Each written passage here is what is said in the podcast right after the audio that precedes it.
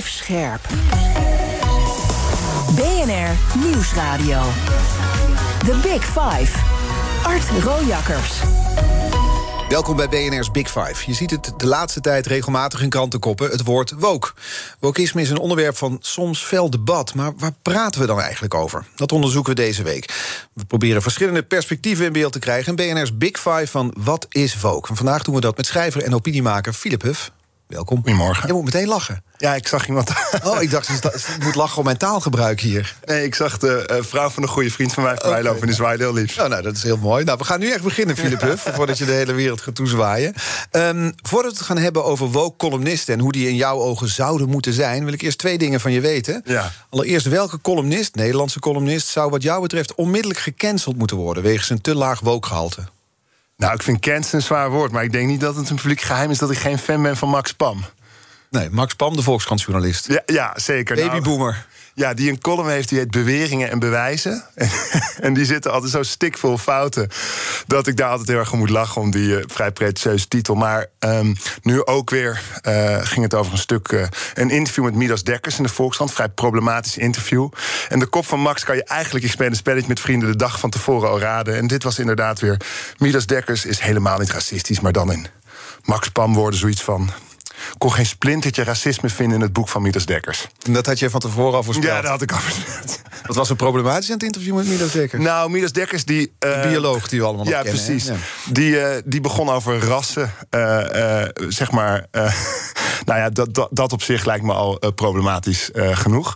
En, het woord ras. Het woord ras, dat of verschillende menselijke rassen. En wat er vooral vervelend aan was eigenlijk, om niet alles bij Dekkers neer te leggen, de journalist gaf hem eigenlijk weinig weerwoord. Dus het is helaas vaak zo, als het over dit soort onderwerpen gaat, dat journalisten niet zo ingevoerd zijn in de materie en dat dan de geïnterviewde allerlei dingen mag zeggen die niet kloppen. En dat zie je van Baudet aan de talkshowtafel tot Midas Dekkers in de Volkskrant kolommen. Hopelijk zien we dat niet dit uur bij BNR's Big Five. Ik ga mijn best voor je doen. We gaan er een mooi uur van maken, Philip Huff. Tweede vraag voordat we echt gaan beginnen. Op welk vooroordeel betrap jij jezelf nog wel eens? Jezus, nou, nog wel eens?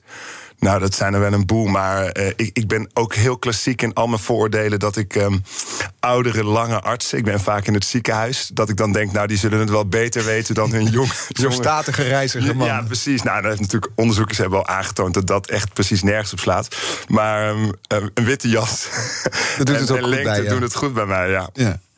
En ook dat alle oude mensen niet deugen. Is dat een voordeel van mij? Ja. Nou, volgens mij... Ik kan niks van jou lezen zonder dat de babyboomers er weer van langs krijgen. Nee, klopt. Nou, ik zeg daar wel altijd bij dat niet iedereen die tot een generatie... Zit er ook wel één goede tussen. Juist, exact. Ja. Maar over het algemeen denk ik dat, of we nou kijken naar verkwanseling van de natuur, de uitstoot van CO2 in de afgelopen 70 jaar...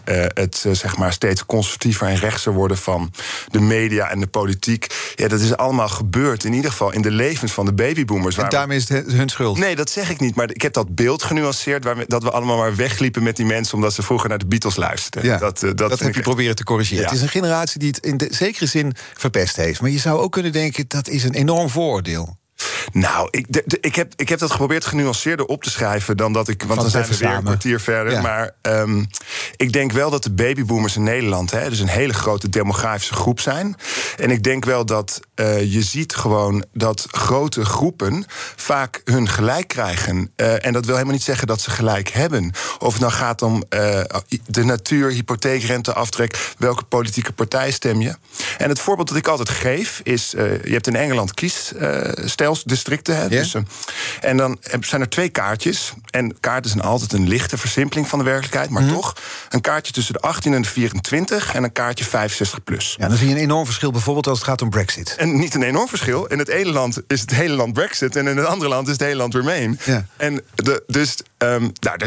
daar zit iets van conservatisme en eigenbelang. Ja. En ik moet dan altijd denken, anekdotisch, aan een interview dat ik las met een Engelse vrouw die zei: ik snap niet wat zo'n probleem is. Als ik in mijn achtertuin zit, fluiten de vogeltjes gewoon.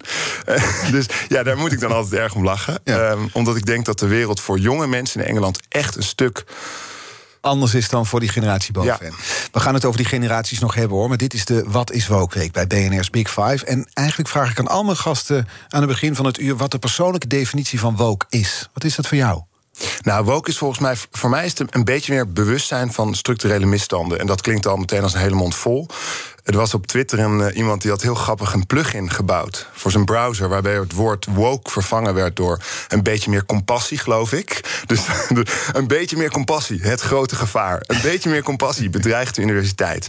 En volgens mij, dus de oorsprong van dat bewustzijn, onder andere, stel je voor dat je een zwarte vrouw bent in Amerika. Mm-hmm. In de jaren 70 of 80, een lesbische vrouw, zouden we dan toen nog zeggen.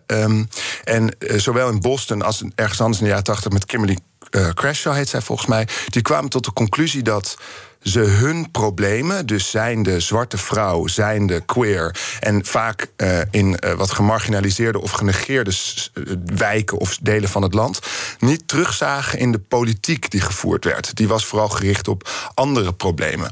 En zij zeiden, ja, dat vinden wij helemaal niet prettig. En dat kan ik me heel goed voorstellen als je genegeerd voelt. Dus zij zeiden, waar kan dat nou door komen? Nou, en dan ga je dus kijken dat bepaalde eigenschappen, vind ik een moeilijk woord, maar kenmerken die voor jou opgaan, bijvoorbeeld zwart en vrouw en queer, je marginaliseren in een maatschappij die vooral hetero georiënteerd. Nou, neem maar even Trump. In een maatschappij die geobsedeerd is met iemand als Trump. Je haalt niet voor niks een voorbeeld uit Amerika, want je pendelt in zekere zin heen en weer. Je deelt je leven, in ieder geval voor corona was dat zo. Ja, dat tussen, was voor corona zo. Tussen Amerika en Nederland. Dus die blik heb je ook naar Amerika en ook naar Nederland. Hoe woke ben jij? Nou, ik geloof dat het begint met dat je probeert bewust te zijn van de vooroordelen of blinde vlekken waar je wellicht mee worstelt. En dus dat zelf in zegt is een eerste stap. Ik ga niet mezelf langs een soort woke meter leggen en zeggen, nou, ik ben super woke. Maar ik probeer wel te lezen, en te luisteren naar en over dingen die misschien niet direct in mijn leven terug te vinden zijn, mm-hmm, als witte, heteroseksuele man van 38. Ja. Nou, en niet alleen dat, want je noemt jezelf zo, maar ook eentje met privileges. Dat is ook zo'n woord dat je veel hoort. Hè? Ja. Horend bij de internationale elite, zou ik ook wel durven zeggen. Ja. Je schrijft voor de New York Review of Books, studeerde filosofie en geschiedenis, publiceerde in NRC. Ja. Kun je dan eigenlijk wel woke zijn? Nou, volgens mij, kijk, je bewustzijn van hoe bepaalde privileges of bepaalde niet-privileges, dus discriminatie tot stand kunnen brengen, is volgens mij wat woke is. Vervolgens de daad bij het woord voegen, dus inzicht is een eerste en tweede is handelen. Dat is volgens mij voor iedereen een dagelijks gevecht om proberen jezelf, en daar heb ik ook in NRC over gepubliceerd, wat doe je in een panel als je als man de vraag krijgt over de inhoud van je boek en als de vrouwelijke auteur naast je de vraag krijgt over hoe doe je dat eigenlijk, schrijven combineren met een kind, weet je wel? Ja, dat zijn allemaal lakmoesproeven. Dit maak je mee? Ja, dat soort dingen maak je mee. Maar wat doe je dan? Nou, dat is dus best ingewikkeld. Volgens mij moet je proberen dat zo voorzichtig mogelijk te benoemen, bijvoorbeeld met een lach, door te zeggen, waarom heb ik die vraag niet gehad. Mm-hmm. Omdat mensen natuurlijk zich vrij snel aangesproken voelen als ze geconfronteerd worden met hun blinde vlekken. Omdat daar twee problemen mee zijn. Ten eerste, je doet iets wat dus niet zo prettig is, een seksistische vraag stellen. Maar je bent je er ook niet van bewust. Dus je wil niet dan vervolgens weggezet worden als een seksist.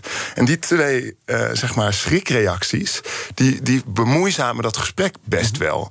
En dat gesprek wordt misschien ook bemoeizaam doordat er termen zijn die jij ook gebruikt, ook in jouw stukken. Ik noemde net al privilege of inclusiviteit of intersectionaliteit. Er zijn allerlei woorden die vanzelf sprekend zijn voor mensen die woke zijn of in de woke-beweging zitten. En voor mensen daarbuiten soms denken, wat betekent het eigenlijk? Ja, nou, ik weet dus nu niet of ik goed ben begonnen, want ik ben het alweer kwijt, maar ik probeer altijd intersectionaliteit dan uit te leggen als dat kruispunt van waar je het over had, een zwarte vrouw in Amerika, queer, et cetera. Exact. Nou, en dat zijn dus meerdere kenmerken, zoals jij het noemt, die ervoor kunnen zorgen dat je gemarginaliseerd bent. Waarbij dus heel belangrijk is om op te merken dat bijvoorbeeld in Amerika er ook een hele grote groep heel erg arme witte mensen is. Dus dat het helaas niet zo eenvoudig is de wereld dat je kunt zeggen, nou, zo zwart-wit is het.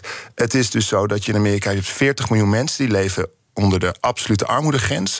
En een heel groot deel daarvan zijn wit en wonen in de Zuidelijke Staten. Dus ik begrijp wel dat hun initiële reactie is als het over privilege gaat. En dan, omdat zij wit zijn, dat ze dan geprivilegeerd zouden zijn, dat ze daarvan gaan stijgen. Dat snap ik. En die spanning moet je dus ook benoemen en met elkaar bespreken. The Big Five. Art Rooijakkers.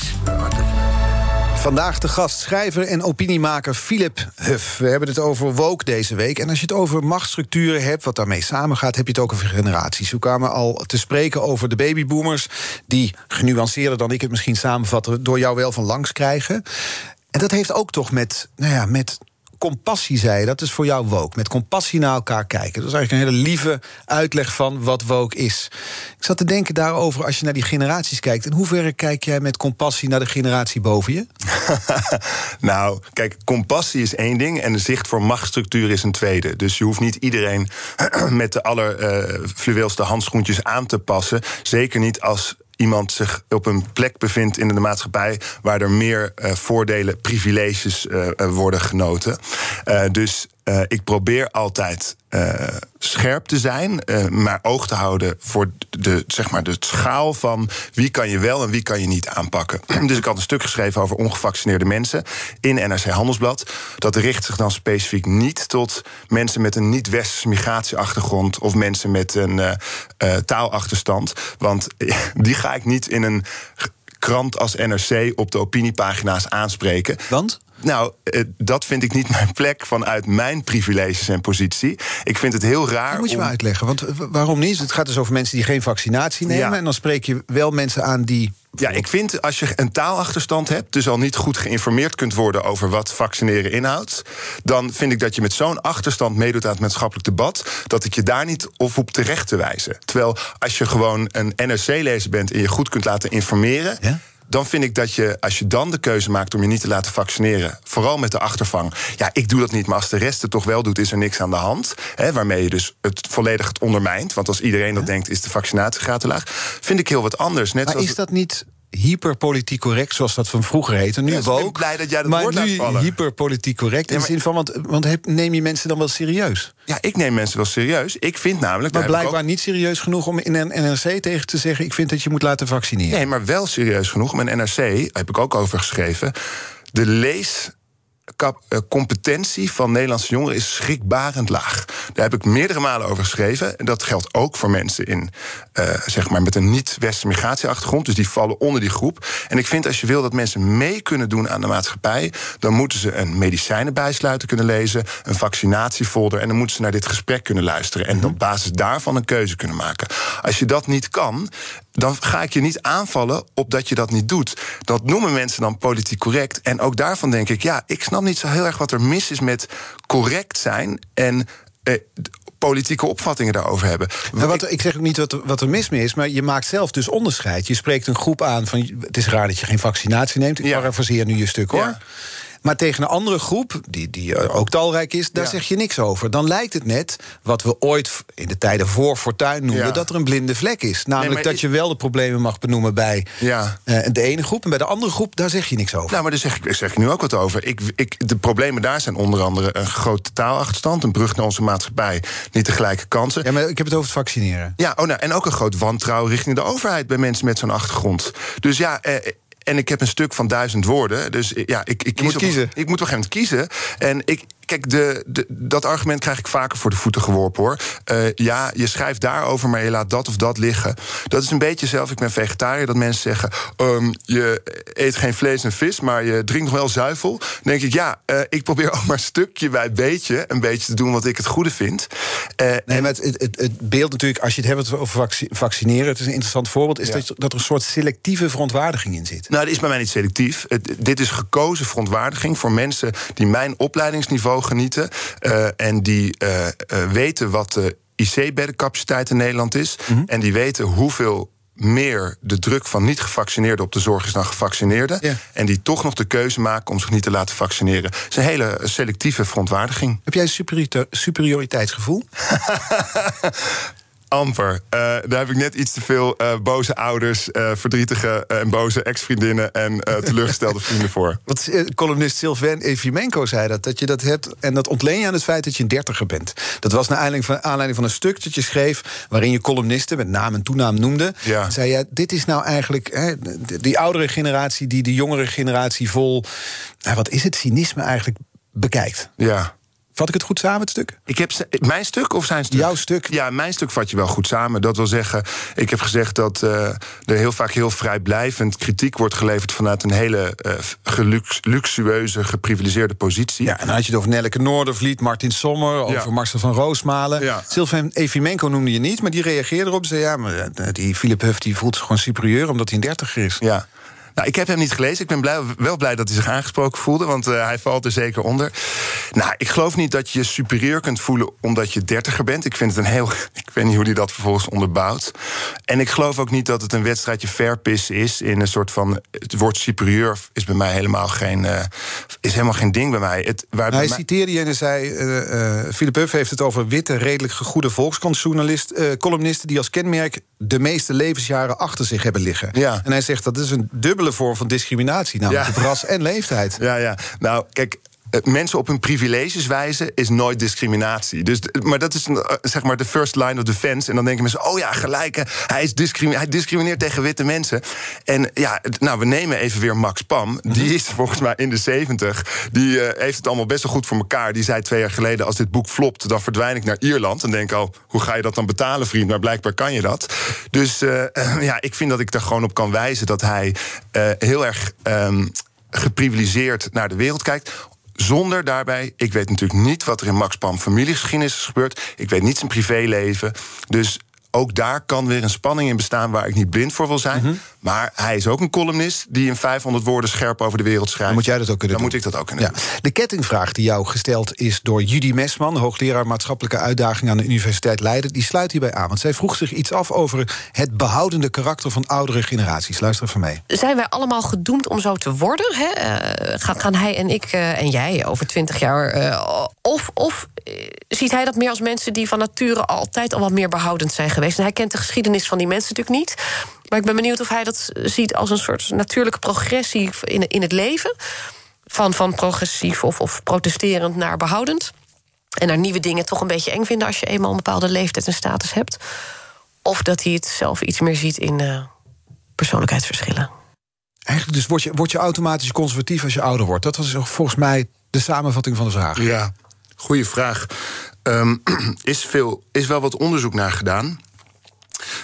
De populaire opvatting die Max Pam waarschijnlijk zou zeggen is... als je ouder wordt krijg je gewoon andere belangen. Hè? Dus een groot huis en denk je, ik heb hard gewerkt... en al die andere mensen die werken niet hard... waarom zou ik mijn belasting betalen?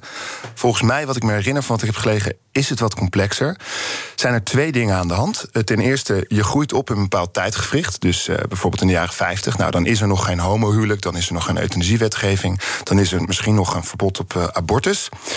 En dat ergens zet zich dat toch weg in je hoofd. Dus dat blijft een beetje de uitgangspunt voor jou. En mensen zijn van natuurlijk best gehecht aan de status quo en behoudend. Dus elke vorm van verandering, die moet dan, daar moet je in je hoofd een stapje voor zetten.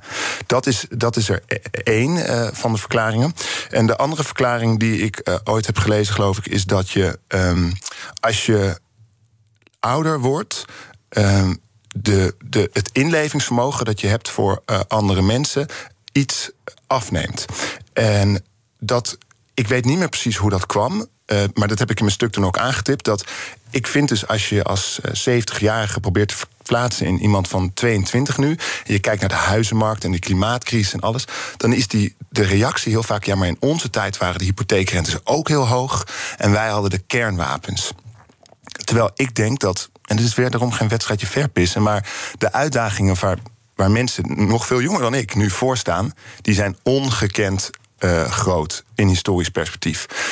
Dus ik denk zelf, ik hoop naarmate ik ouder word... Bernie Sanders is altijd een beetje mijn spirit animal. De onafhankelijke en toen een tijdje democratische presidentskandidaat. Onafhankelijk politicus. Die naarmate die ouder wordt zich alleen maar meer lijkt op te winden.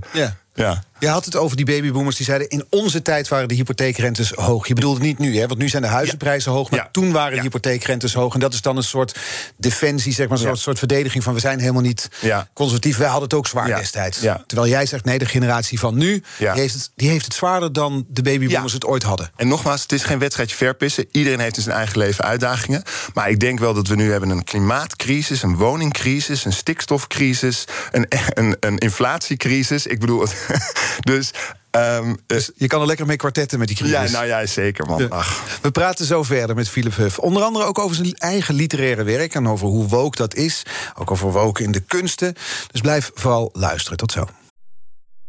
Blijf scherp. BNR Nieuwsradio. The Big Five. Art Rooijakkers.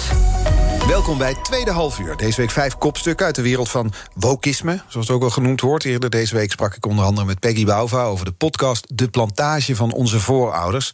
Dat gesprek is terug te luisteren via de BNR-app. Vandaag de gast, schrijver en opiniemaker Philip Huff. En het komende halfuur wil ik graag nog 2 onderwerpen met je bespreken. Sowieso, hoe leg je kunst langs de lat, meetlat van woke, en de toekomst, of het een beetje goed komt, Philip. Ik hoop dat van jou te horen, wat troostende woorden. Maar we gaan het over woke de kunst hebben, want jij schrijft romans, scenario's, er komt een nieuw boek van je aan. Ja. Is jouw werk woke? Nou, kijk, dit is het ingewikkelde van woke. Iedereen kent denk ik wel het liedje Money for Nothing van Dire Straits. Mm-hmm.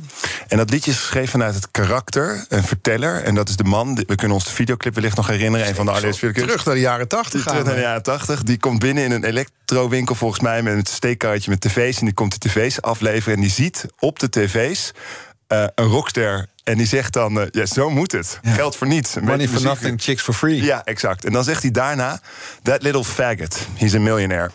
En Mark Knopfler is toen benaderd, in de jaren 80 dus al. Hè, dus ik bedoel, wokisme is niet zozeer van nu. Door een gay man. En die zei, weet je dat een... Hoe zeg je dat in het Nederlands? Derogatory term. Dus een laagdunkende... Badinerend volgens mij. Badinerende term, ja. Dankjewel Art. Is voor wie ik ben. En dat is best wel niet fijn.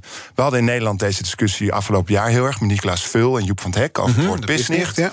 En nou, Mark Knopfler heeft iets gedaan wat Youp van 't Hek niet heeft gedaan. Die heeft eerst maar eens goed geluisterd, toen nagedacht. Toen is hij het gesprek daarover nog een keer met die man aangegaan. Hij zei, mijn liedje is geschreven vanuit het karakter, hè, die winkel binnenkomt. Dus echt kunst. Ik heb een verteller in dat liedje. En die denkt zo na over deze mensen. En die gebruiken dat soort woorden. Dat is helemaal waar. En tegelijkertijd, zei hij, ben ik me ook bewust van dat het een miljoenenhit is. Dus live optredens, ja, Dire Straits is niet meer bij elkaar. Maar heeft hij dat woord toen vervangen door Queenie. Wat een ander soort... lichter badinerende term is en bovendien wat weirder en soms ook een geuzennaam voor dat soort mensen. Mm-hmm. Dat soort mensen. Ja, mensen. Ik hoorde het hoor, Philip. Ja, ik dacht, ik laat je ermee wegkomen. Niet doen. Tik op de vingers. Dus daar, in dat spanningsveld opereert kunst. Ja. En als je dan naar jouw eigen werk kijkt? Nou, dan is mij bijvoorbeeld een keer verweten in Dagblad Trouw dat Niemand in de Stad niet inclusief genoeg zou zijn, omdat het uitsluitend over witte mensen gaat. Ja, het gaat over koorjongens in de grote stad. Ja. Allemaal hoogopgeleid wit, die dan samen avonturen beleven. Ja, nou, mooi film, mooi boek.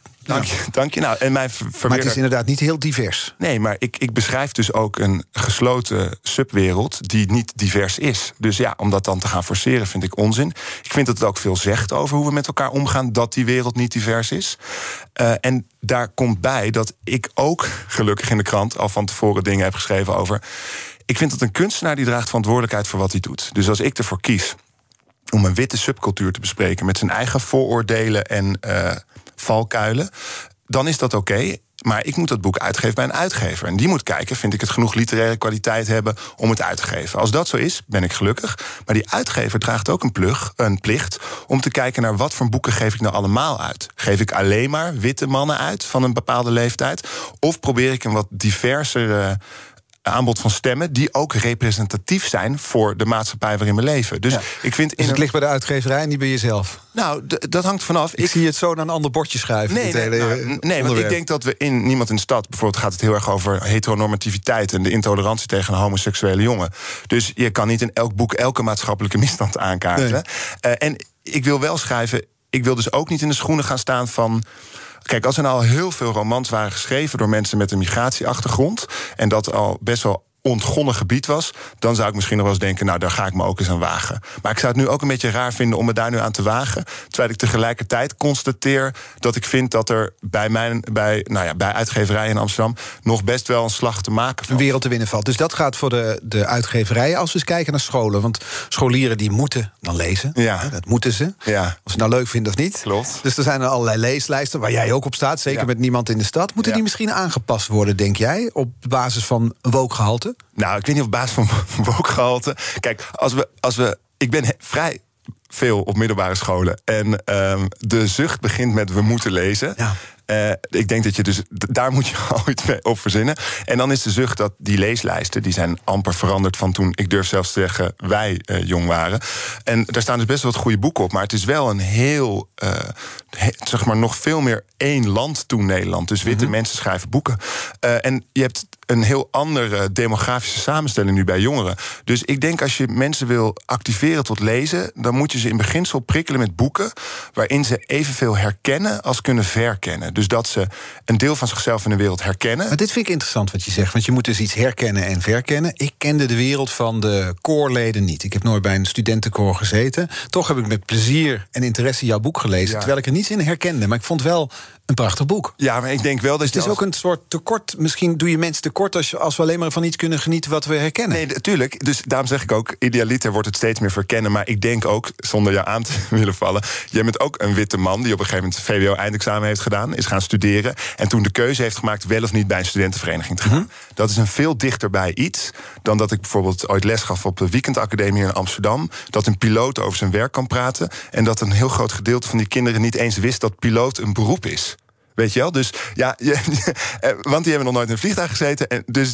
En blijkbaar praten de ouders daar niet over. Dus ik bedoel. Dus de boeken van Mano Bouzamour, Lale Ghoul, sluiten voor een groot. Allemaal op de leeslijst. Nou ja, kijk, ik vind dat je alles op de leeslijst kan zetten. Want kinderen kunnen vervolgens kiezen wat ze zelf willen lezen. Dus ik vind die leeslijst moet niet verplicht zijn. En ik vind ook dat je kan zeggen, en dat is verder helemaal geen ramp, sommige boeken zijn gewoon uitdagender en hebben een hoger literair gehalte dan andere boeken. Dus daar wil je op wel naartoe werken met leerlingen. Want ik denk dat het mooie van een boek lezen is, nou, wij van WC Eend, maar ik was natuurlijk al lang een lezer voordat ik een schrijver was, is dat je op een gegeven moment de spanning van alle dingen die wij net benoemen, die gaat behandelen, in plaats van de wereld heel zwart-wit te maken. Midas Dekkers is geen racist, punt. Geen splintertje. Ja. Dus dat is wat een boek doet. En laten we één literair werk eruit pikken wat niet van jou is. Amanda Gorman, dat is een beroemd voorbeeld. Misschien kunnen we dat er mooi uitlichten. Zij sprak een gedicht uit, spoken word, op de inauguratie van de Amerikaanse president Joe Biden. Vervolgens werd dat gedicht, dat resoneerde internationaal, moest vertaald worden. Nederland zou Marieke Lucas Rijneveld dat gaan doen, van uitgeverij Meulenhoff. Maar die gaf de opdracht terug toen er ongelooflijk veel kritiek kwam. Want waarom zou een witte vrouw dat gedicht moeten vertalen, was de strekking. Terwijl Amanda Gorman was er blij mee. Ja. Jij volgt dat soort discussies. Ja. Wat dacht je toen? Nou, dit leek me dus een perfect voorbeeld van de complexiteit van het hele gebeuren. Spoken word is sowieso een genre dat best gemarginaliseerd is. Heel lang door Nederlandse uitgeverijen. Het is best wel een groot stedelijk genre. Dus daar zitten best wel mensen met een groot hart voor spoken word. En ook een licht terechtgevoel dat best genegeerd is. Nou is de keer op internationale televisie bij de verkiezing van een president. En de vreugde en het voorrecht van dat te mogen vertalen valt dan naar iemand die niet direct uit die scene voortkomt. Ja. Nogmaals, als de wereld. Wat dacht je toen? Toen dacht ik, nou, ik vond het dus niet zo'n verstandig voorstel. Ik vond het een beetje een opportunistisch voorstel van Meulenhoff om onze meest gelauwerde, internationaal bekende auteur naar voren te schuiven als vertaler. Ik snap dat wel, want dan slaan mensen aan. Ze heeft de International Man Booker Prize gewonnen. En niet alleen dat, Amanda Gorman zelf was er blij mee. Ja, was er blij mee, maar ik weet niet, dat vind ik altijd heel ingewikkeld. Want hoe dan? Wanneer hebben die koffie met elkaar gedronken? Later hoorde ik, maar ik ben hier echt geen expert over, dat het Engels van Rijneveld ook niet heel erg goed is. Dus dan denk ik al, Gorman is er blij mee, maar als ze elkaar zouden hebben gesproken, hoe werkt dat dan? Zouden ze elkaar misschien niet verstaan, bedoel je? Nou, ik bedoel meer, dan denk je misschien gaat deze persoon mijn werk vertalen. Ja. Wat ook interessant was aan het gedicht was dat Gorman heeft het daarin over slaves. Ik las jouw stukken, daar heb je het over slaafgemaakten. Ja. Tot slaafgemaakten. Dat is deze week ook voorbijgekomen, wat nu de juiste term is. Jij gebruikt dus een andere term dan Amanda Gorman. Ja. Nou, en kijk, de betekenis van het woord ligt in het gebruik ervan. En ik ben ook helemaal geen taalnazi dat je het woord slaaf niet kan gebruiken. Alleen, ik denk als mensen af en toe het woord tot slaaf gemaakt gebruiken, dan beseffen we ons dat geen, zeg maar, natuurlijke staat van zijn is, weet je wel. Maar dat er andere mensen zijn die met hun macht van het buskruid, je gaat niet vrijwillig op zo'n boot liggen. Andere mensen tot slaaf maken, tot handelswaar, die vervolgens verkopen voor geld, je lijf en leden. En je wordt daarna opgenomen in een systeem waarin je kinderen ook niet vrij zijn. En dat allemaal heb je niet door als je het woord slaaf gebruikt? Nou, wellicht wel, maar dat het wordt tot slaaf gemaakt... en kan je misschien even prikkelen. Het hangt ook van de context af. Kijk, als je het... Ik heb geschiedenis gestudeerd. Als je het hebt over het oude Athene, daar waren heel veel slaven. Dat kan je ook zeggen. En je kan natuurlijk ook zeggen... in het oude Athene waren tot heel veel slaafgemaakten... omdat de stemmende klasse alleen witte, vermogende mannen waren. Dus de basis van onze democratie... dat zeg ik altijd, maar is helemaal niet wat wij denken dat democratie is. Is een paar vermogende witte mannen die andere mensen als eigendom hadden... die mochten beslissen over hoe het ging. Mm-hmm. Je kijkt er een beetje vrolijk bij. Ja, dit punt heb ik nu eens even gemaakt hier. Nou, omdat... Ik probeer maar te lachen om alles wat je voor de voeten geworpen hebt... omdat ik het vaak dus van een... Ik heb natuurlijk al eerder gelezen van tot slaaf gemaakte... moeten we dan straks ook tot kantoorklerk gemaakte. En dan moet ik gewoon lachen, omdat ik dan denk... dat is net zo weer als wit racisme. Tot kantoorklerk gemaakt is een veel ingewikkelder proces... dan de barbaarse praktijken waar Nederland ook aan deelnam... van slavernij, van... en is het ook zo dat als je dus dan voortaan tot slaaf gemaakt schrijft... zoals Philip Huff doet, dat je daarmee aan de goede kant van de geschiedenis staat? Nee, Art, er is een directe correlatie tussen je vermogen, inkomsten en privileges... en de belasting van de aarde. Dus sowieso sta ik aan de verkeerde kant van de geschiedenis. Maakt niet uit wat ik doe. Nee, ik heb 2 kinderen, dus bij mij is het al helemaal mis.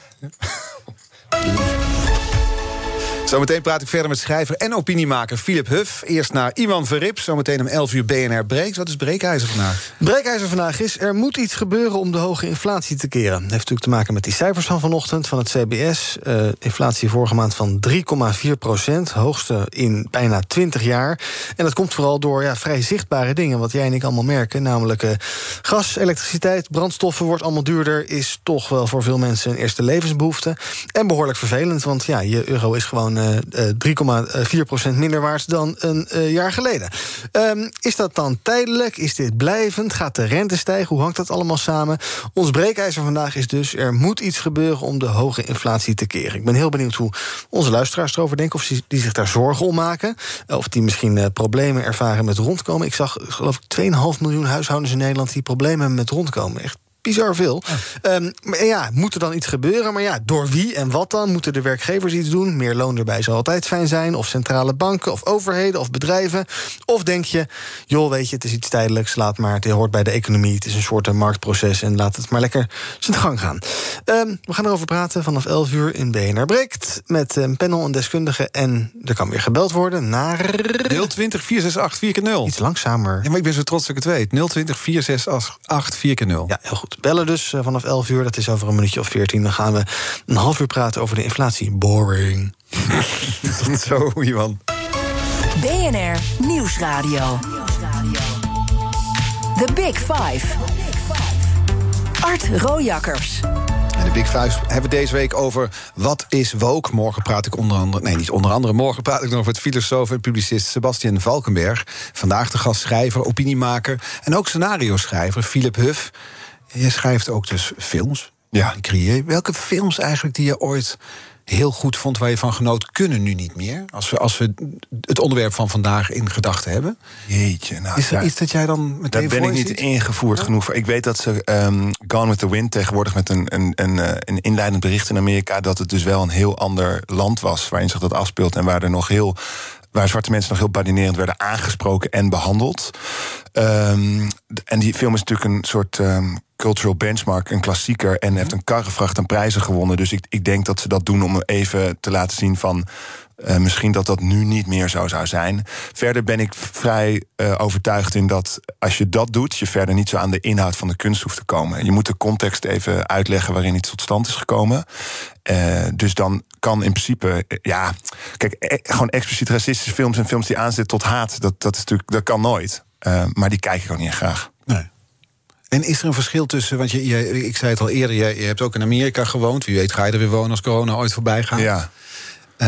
Zie je een verschil tussen bijvoorbeeld de kunsten, de cultuur... de filmwereld daar en hoe ze met dit onderwerp omgaan... en hoe we dat hier in Nederland doen? Ja, nee, Amerika loopt met alles 5 jaar voor. Dus een paar jaar geleden in Amerika flitsen dus e-bikes met boodschappenbezorgers al om je heen. En dat is nu ook waar de column van Floor Roesman en NRC over ging. In Amerika was een jaar 4, 5 geleden een heel groot gesprek over wat moeten we met al die witte mannelijke mastodonten. Van zeg maar in de architectuurwereld tot de presentatiewereld tot en met de bankenwereld. Er zijn er heel veel gevallen. Ik denk dat ik mijn treintje kwijt ben, Art. Wat vroeg je? Jij zei dat Amerika dus 5 jaar voorloopt. We hadden het over het verschil tussen de... Misschien is er een verschil tussen de filmwereld, de cultuurwereld in Amerika, of je dat ziet vergeleken met hier. Nou, dus je ziet in Amerika dus wel in het aanbod een grote mate van... Ja, ze zoeken daarna wel representatie. Mm-hmm. Ik weet niet, ik heb daar geen overzichtsstudie van gekeken. Ik weet in Nederland, maar dat kan anekdotisch zijn, dat we een paar hele succesvolle series hebben die een milieu ontsluiten dat tot voor kort voorbehouden was. Zeker, ja, maar het is niet dat je die oceaan die tussen ons in ligt, dat daar ook meteen een heel groot verschil ligt in hoe we met het onderwerp gaan. Nou, wat ik wel merk, wat ik heel erg vind, is dat in Amerika worden de witte mannelijke mastodonten met hun lange tenen wel gewoon aangepakt. En niet, oh sorry, we staan op uw tenen, Max Pam. Ja. Dus dat vind ik een groot verschil. Mag ik eigenlijk zo'n week als dit wel presenteren, als witte mastodont? Ja, kijk, ik denk dat dan moet ik met de BNR-schema in de weer en dan kijken wat de verdeling is. Ja. En toen week op, week af. Nou, dus dit programma. Kijk, en het gaat natuurlijk ook om kennis en kunde en kwaliteit. En ik ga niet nu de presentatie van het programma waar die bij sfeer in zijn reet steken, maar het heeft natuurlijk wat mensen boos maakt, is denk ik dat je gewoon heel veel middelmaat komt bovendrijven vanuit een bepaalde positie van privilege uit het milieu. Dus de grachtengordel-elite van Amsterdam noemen ze dan. Ik kom niet uit de grachtengordel, dus ik durf dat best te constateren dat dat zo is. En dat mensen in de provincie het gevoel hebben van ja, maar dat zou ik ook kunnen, maar ik heb niet de juiste connecties. Nou, dat privilege maakt veel mensen boos. Maar ben ik blij dat ik uit Brabant kom, zeg. Nou, kijk aan. Dat is opluchting, kom ik hier toch even goed weg. Ja, en ik wil proberen met jou de toekomst in een paar minuten nog in kaart te brengen. Vrij ambitieus plan. Maar als we het nou hadden over de kettingvraag die voorbij kwam van Judy Mesman, die ging over als je ouder wordt, word je dan automatisch conservatief. Als we naar de babyboomers van nu kijken, het waren de hippies van de jaren 60... die toen voor maatschappelijke verandering stonden. Ja. Als je naar het uitleggewicht kijkt met dat in gedachten naar de woke-beweging, hoe ziet die eruit over jaar 50? Nou, Yogi Berra, een Amerikaanse honkballer, zeg maar kaliber Johan Cruijff, die zei altijd al, het is moeilijk iets te voorspellen, zeker de toekomst. Ja. Maar je hoopt dat het netto uitleggewicht is van zo'n bewustzijnsproces dat de toekomst dus niet voor de rijken is. En daarmee bedoel ik bijna de helft van alle miljardairs ter wereld die hun erfenis krijgen en daardoor zo rijk zijn, maar voor een eerlijke verdeling van wat we aan geld hebben. Je hoopt dat die er niet is voor de obsessie met groei... en het bruto binnenlands product dat alles bepaalt, maar voor een duurzame omgang met onze leefomgeving. Je hoopt dat het er niet is voor witte, rechtse, boze mensen van Ongehoord Nederland en Thierry Baudet, maar voor mensen die wat meer compassie voor iedereen en gelijke kansen voor de hele samenleving. Ik hoor hier een politicus praten. Nee, absoluut niet. Nee. Okay, je kan wel boekjes schrijven en een paar artikeltjes schrijven. Misschien moet je echt iets gaan doen. Nou, kijk, ik koester niet de illusie dat culturele macht of invloed... moet je horen hoe je het onder woorden brengt. Zou het echt niks voor je zijn? Nee, het zou niks voor mij zijn. En dat is omdat, waar we het net over hadden, ik probeer in publieke optredens al te lachen. Ik moest net ook lachen om de inflatie.